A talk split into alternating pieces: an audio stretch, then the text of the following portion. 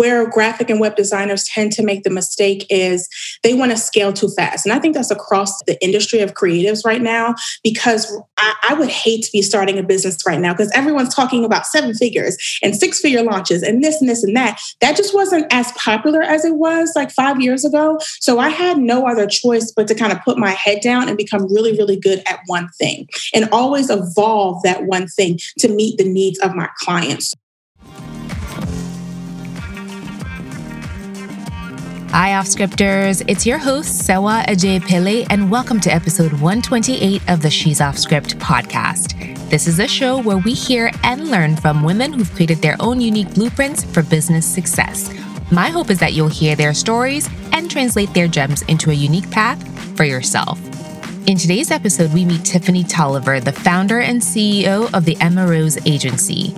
Tiffany is a rebrand and launch strategist who creates income generating websites that convert for service based entrepreneurs. Five years ago, she was an underpaid director of communications at a salon. She was living with her parents as a single mom and decided to move to LA to launch her agency. At the time, she had no experience, but today she runs a multi six figure agency. During our conversation, Tiffany shares how she creates content to attract clients, how she went about niching down to become a rebranding strategist. She also goes over the tools, systems, and processes she uses to streamline the back end of her business, and also talks to us about how she's growing her team and so much more. Before we hear the rest of Tiffany's episode, I would love it if you could subscribe, rate, and review our show on iTunes or anywhere you listen to podcasts. This will help to spread the word about our show so amazing stories like Tiffany's can continue to inspire women looking to launch their own off script journeys. The She's Off Script podcast also has a membership community to help you launch and grow your business with resources and coaching. Join our Boss Off Script community today by going to sewaajaypillay.com forward slash community. With that, let's go off script with website rebrand strategist and CEO of the Emma Rose Agency, Tiffany Tolliver. Tiffany Tolliver, welcome to She's Off Script. Thank you for being here. Thank you so much for having me.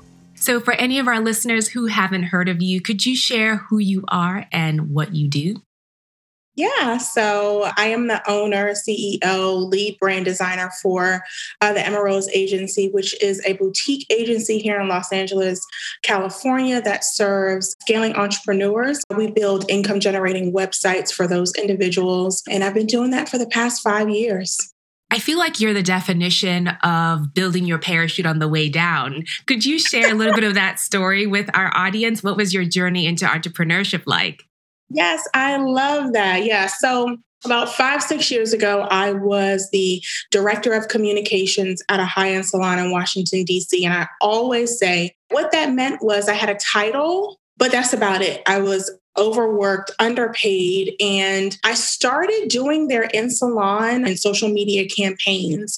And that involved a little bit of design, it involved a little bit of marketing, social media, none of which I had done before professionally. And so after they had a successful launch, which what I thought was successful, something that they had not done before, which was now thinking about as a five figure launch in 24 hours. After I didn't see anything from that, but I don't know if even I got a pat on the back at that point. I was like, you know what? I'm done. I am done, done. So I kind of left there with no clients, no prospects, no nothing. And let me be even more transparent no real design experience. I did not go to school for this. I was not trained. And when I left my job, I was not building websites. I was telling people that I could, but I could not. So, yes, I definitely jumped off that plane without a parachute and built it. And I'm still falling right now. Right now, I do know that you are a single mom. So, how did the fact that you are a single mom factor into that decision to make the leap? You know what? I, I think a lot of the times I get that question, a lot of single mothers get that question.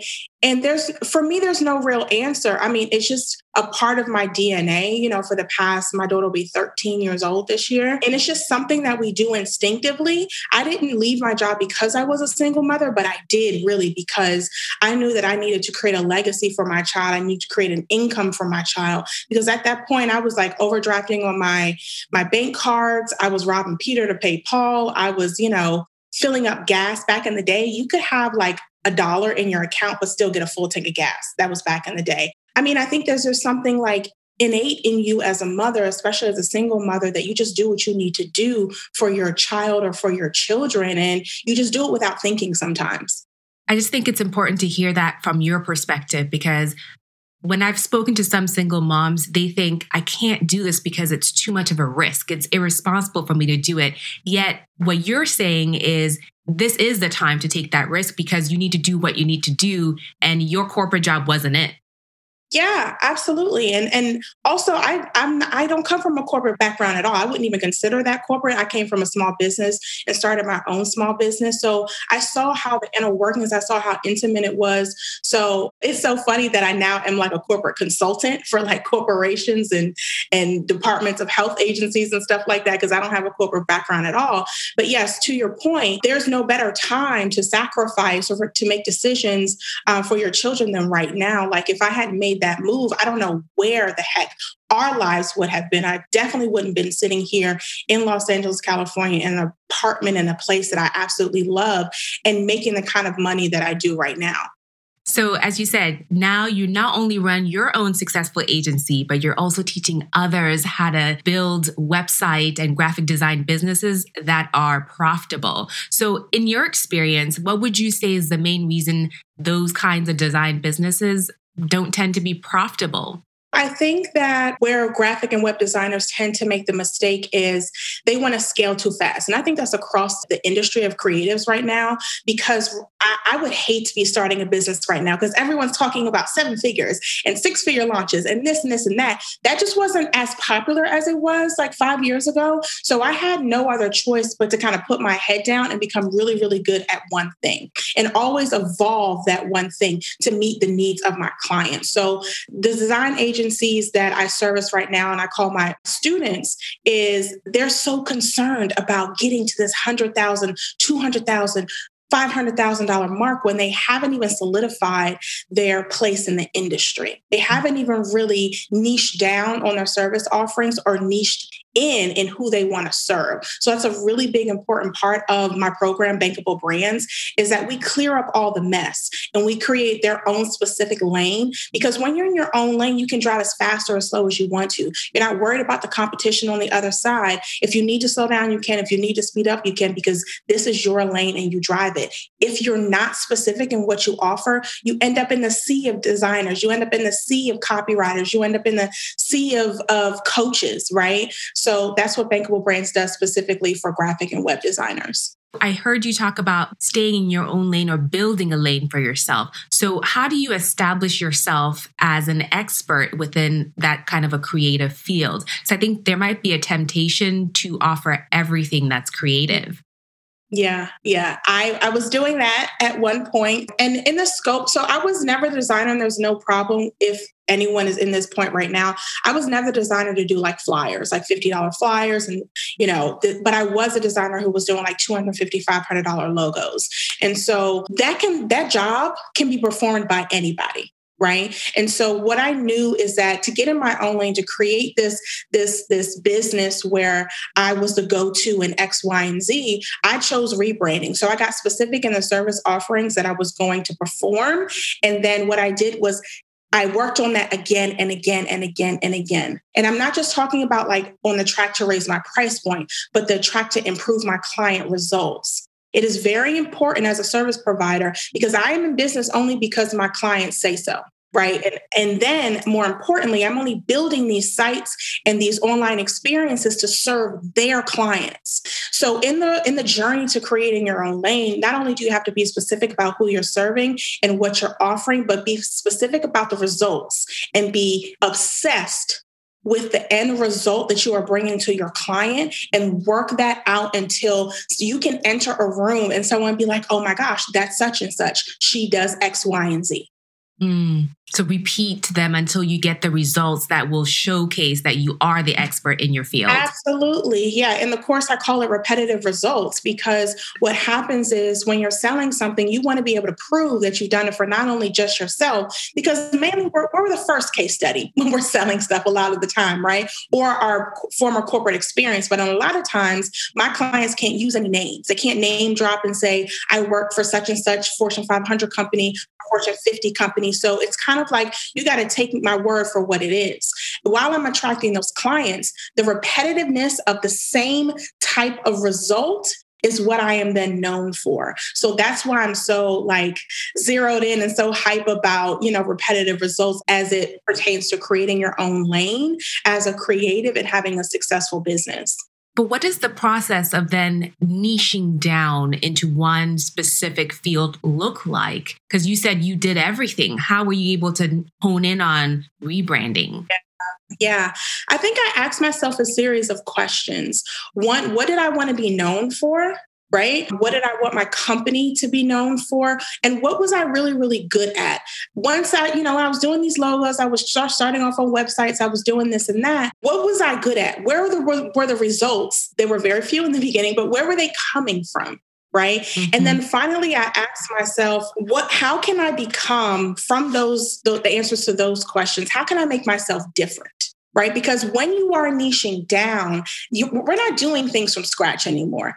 Everything that's here on the earth is here. We're just, you know, tweaking it and you know transforming it little by little to make it our own so i would say when you're creating your niche and you find out what you're good at what result repetitive results you're able to get for people and then you need to determine how can you make yourself different how can you make yourself stand out because when i started saying that i was rebranding i didn't hear that a lot so I'm going for the thing that I never heard a lot about. Was it there? Absolutely. But I personally, in my creative circle, didn't hear about it. Once I started seeing people use rebranding all the time, I started using I create income generating websites for service providers. So that of late has been my thing, and I'm getting ready to change it again because I'm hearing income generating too often. And I always want to make myself and my business unique. And it's not that we leave that right? I'm mm-hmm. still, in my eyes, the best. My company is the best at rebranding for creative entrepreneurs.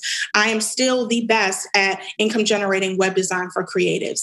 But then there's going to be this thing that I can add on to my resume and to my social proof that I can use to generate business in my generate income, excuse me, in my business. Got it. Well, I am going to ask you about how to generate business, right? Because once you have consistently defined your niche, you're producing those results. How do you then attract a consistent pipeline of clients? Because there's this trend, especially on Instagram, where you'll get these auto comments of, hey, do you want a cartoon logo or whatever it is that they're asking? And to me, that does not seem like the best way to get clients. So, how would you go about it? Yeah, it's interesting that you said these auto generated because and the cartoon logos, which is a whole different conversation, a whole different podcast episode because I can go on and on about that. And there's nothing wrong with that, but I'm just saying in the scope of where I work, that that's just not it.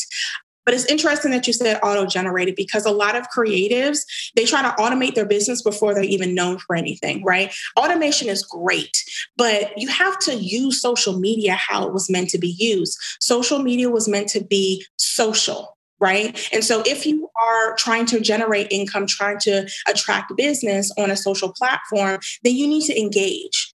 And you hit the nail on the head. You might not even recognize it, but when you say when you're trying to be consistent in attracting people to your business, the answer is in the question. We have to be consistent. I was in kind of like this hamster wheel of, okay, I need two clients. I need to make this amount of money a month. Great. So I'm talking about myself on social media. I'm showing, you know, transformations. I grab my two clients and then I'm quiet.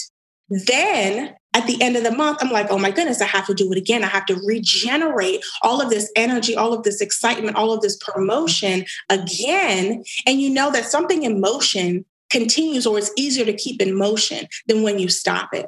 Right. And so I think that creatives miss a lot of um, the consistency part of actually attracting people to their business.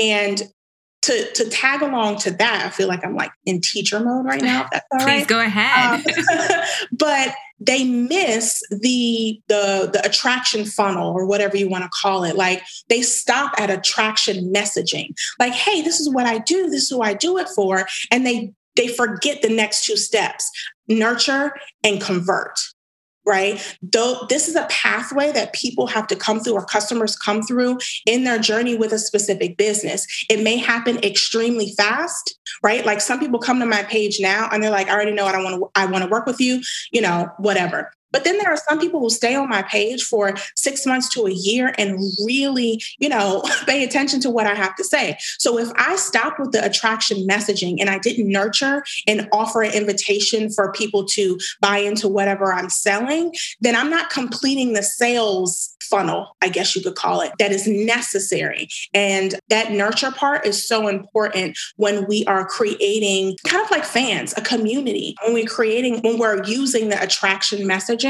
and really, I don't know, I have this whole framework around it. So it's hard for me to condense it into like a 30 second. Uh, maybe answer. do, maybe do that because it'd be good to know how are you creating content at each of those phases so that we can see what we can mirror from that. Yeah, absolutely. So I have to give the credit to my coach, Maya, because she kind of taught me how to do this in terms of messaging. I'm really good at graphics, but she's been able to turn on that messaging part side of my brain. So when I'm attracting clients, I am trying to get their attention. There are so many messages that are going through your ideal clients or prospective clients' minds when they're on social media, when they're going through their emails, when they're listening to podcasts, right? There's so much going on. The client has to stay the hero. I just want to know throughout this whole entire process. It is not about us as a creative, about what we can do for them. That's first, right? And so in attraction messaging, what I want to do is essentially, let me create this illustration.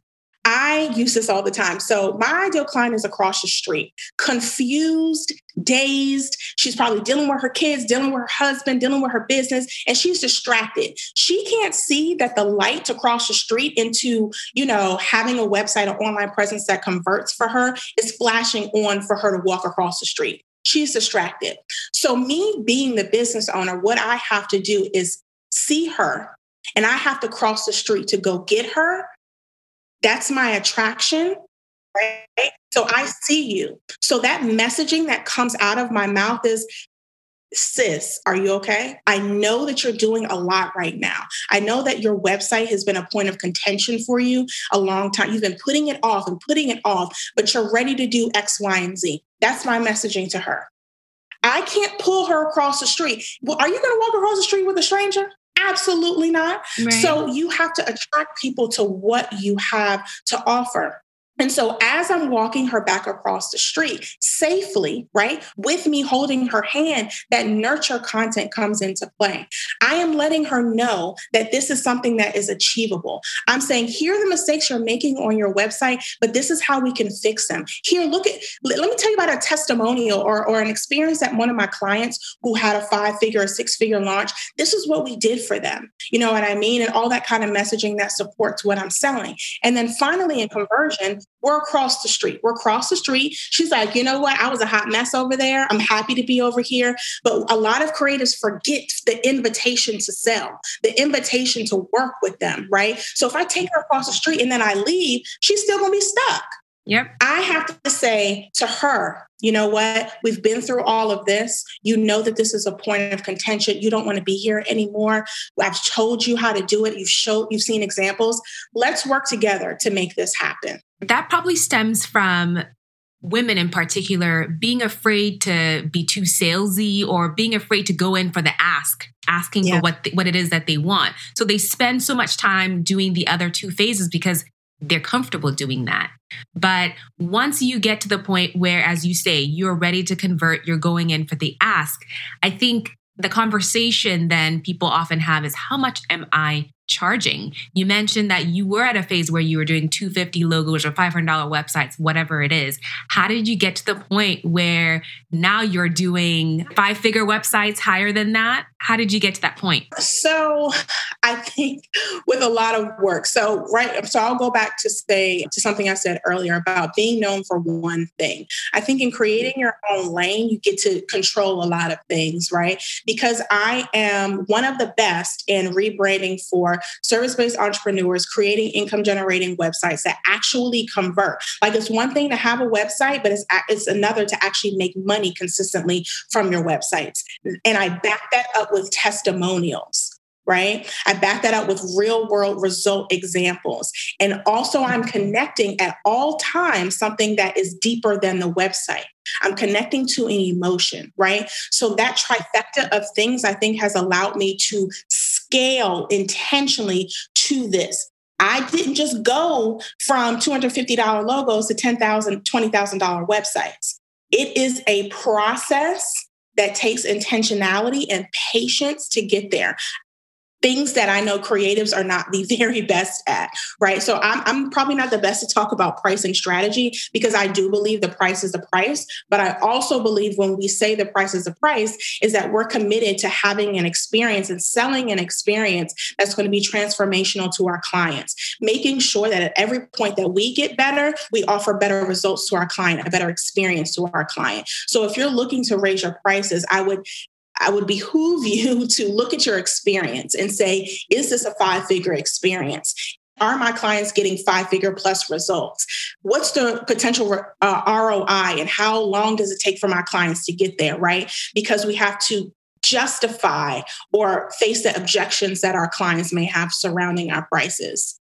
Speaking of experience, that might be another area where creatives drop the ball because you're focused on creating it, whatever it is. Yet once you make the sale, what is the experience looking like? So, how were mm-hmm. you able to streamline the experience while also offering what, you know, top class websites and, and rebranding?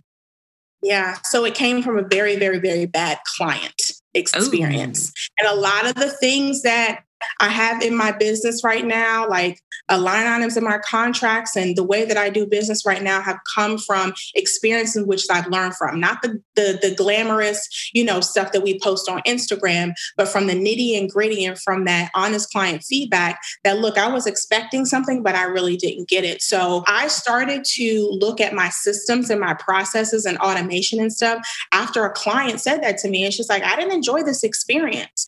That was like three years ago, just just to be completely clear. Not anymore. I'm always I'm always improving though, right? There's always something to improve in the process, right? And so what I did was I addressed those things. Communication for graphic designers is something that we uh, struggle with across the board in the industry. And it's something that's automatically tagged onto us. Like my graphic designer just up and left. I can't find her. She took my money and she ran. Like, no, sis, we're not going to be doing that. So I start, I created a client portal that's, you know, specific to each client. They get a custom board that maps out every single phase of the project to make sure that they understand that one, I'm here for until we get to this phase four. I'm accountable and responsible for everything. So there's checklists not only for my clients, but for me as well to make sure that I'm delivering on what I say that I'm going to deliver on as much as possible. Now, I'm just in a very busy season in my business right now, but that, you know, that portal, those systems, those processes have helped me